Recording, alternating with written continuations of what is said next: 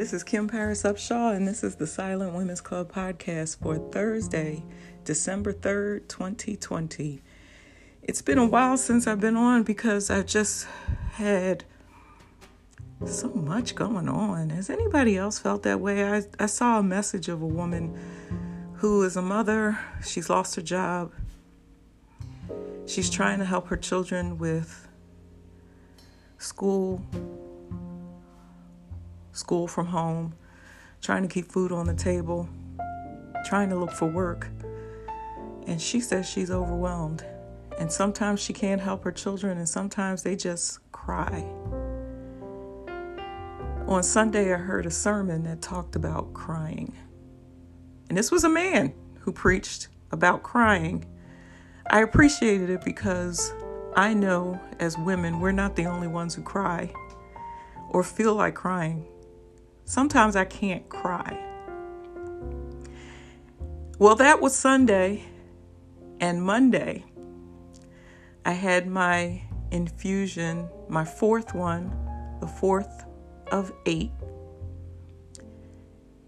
And I'm halfway through. I'm having some positive response to this treatment. Have had some side effects. But speaking of crying, being overwhelmed, trying not to let this pandemic keep me depressed and only thinking about what I've lost in my life. Monday, after my treatment, as I was leaving the infusion center, I started feeling achy. Now, I thought it was because of riding this bike that I have, the bike that goes nowhere. And I thought it was because I really rode a lot this past weekend. I mean, I was on that thing quite a bit and it makes me feel better, so I, I ride it. And it also gives me an opportunity to set goals for myself and see if I can meet them or beat them. So that's kind of fun for me. So I thought that was the reason my legs were hurting a little bit, my knees. And well, within an hour, my legs from my waist to my the, literally the soles of my feet were cramped. And I'm not talking about a minor Charlie horse. I'm talking cramping that was like nothing you've ever felt cramping that I couldn't even identify as cramping. It hurt so bad. I could not believe my legs were hurting as bad as they were. It was so bad I could hardly walk. I couldn't lay still. I couldn't stand up. I couldn't lay down. I couldn't stretch. I couldn't do anything. My legs were hurting. They weren't on fire or anything like that. It was an ache and cramping of the entire all of the muscles in my lower body were cramped, severely cramped. And to say that I cried is an understatement. Now, you have to understand, I can take quite a bit of pain.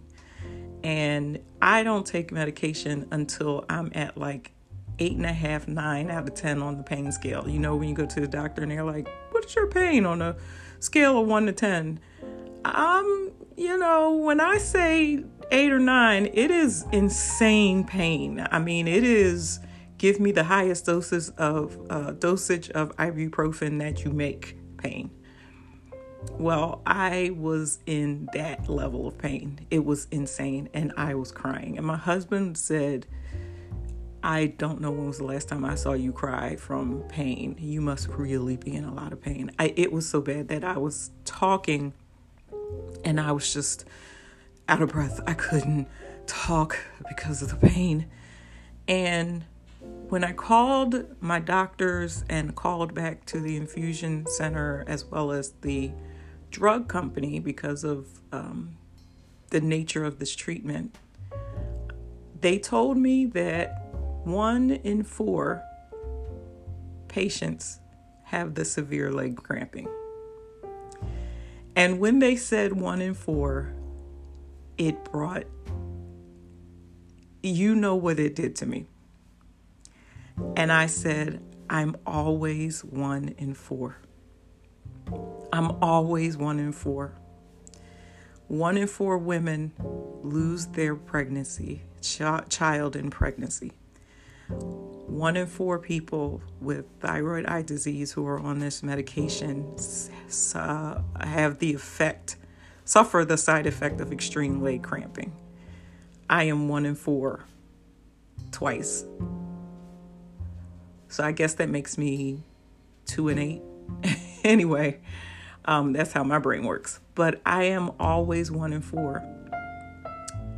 And it may it just started to take me down into this I wouldn't say spiral, but this thing of thinking about how I'm always one in four. And I decided that that makes me special. I decided that it is because I can handle being one in four. And there's a, a, a pastor who I listen to who says that the reason you are dealing with this is because you are built for this. I am built to be one in four. I didn't ask for it, but I've got it. And I can handle it.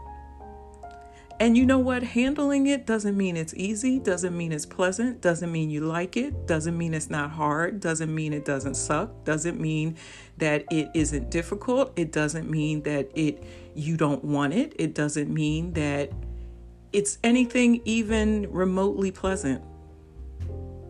But I can handle it and I'm built for it. It also doesn't mean that you don't get help in the midst of it. It doesn't mean that you don't need others to uh, guide you, help you, uh, give you therapy. It just means that this is what I have and I can deal with it however I need to deal with it, and I'm going to be okay. I am one in four, and one in four. And I don't know if I have another one in four ahead of me, but one in four makes me special because I'm not three or four. I'm the one of the four that stands out. And that's the way I'm looking at it. I am the one of the four who stands out. I am the one of the four who is built for this. And, Mom, you are too. Be well, be blessed, and trust the Savior.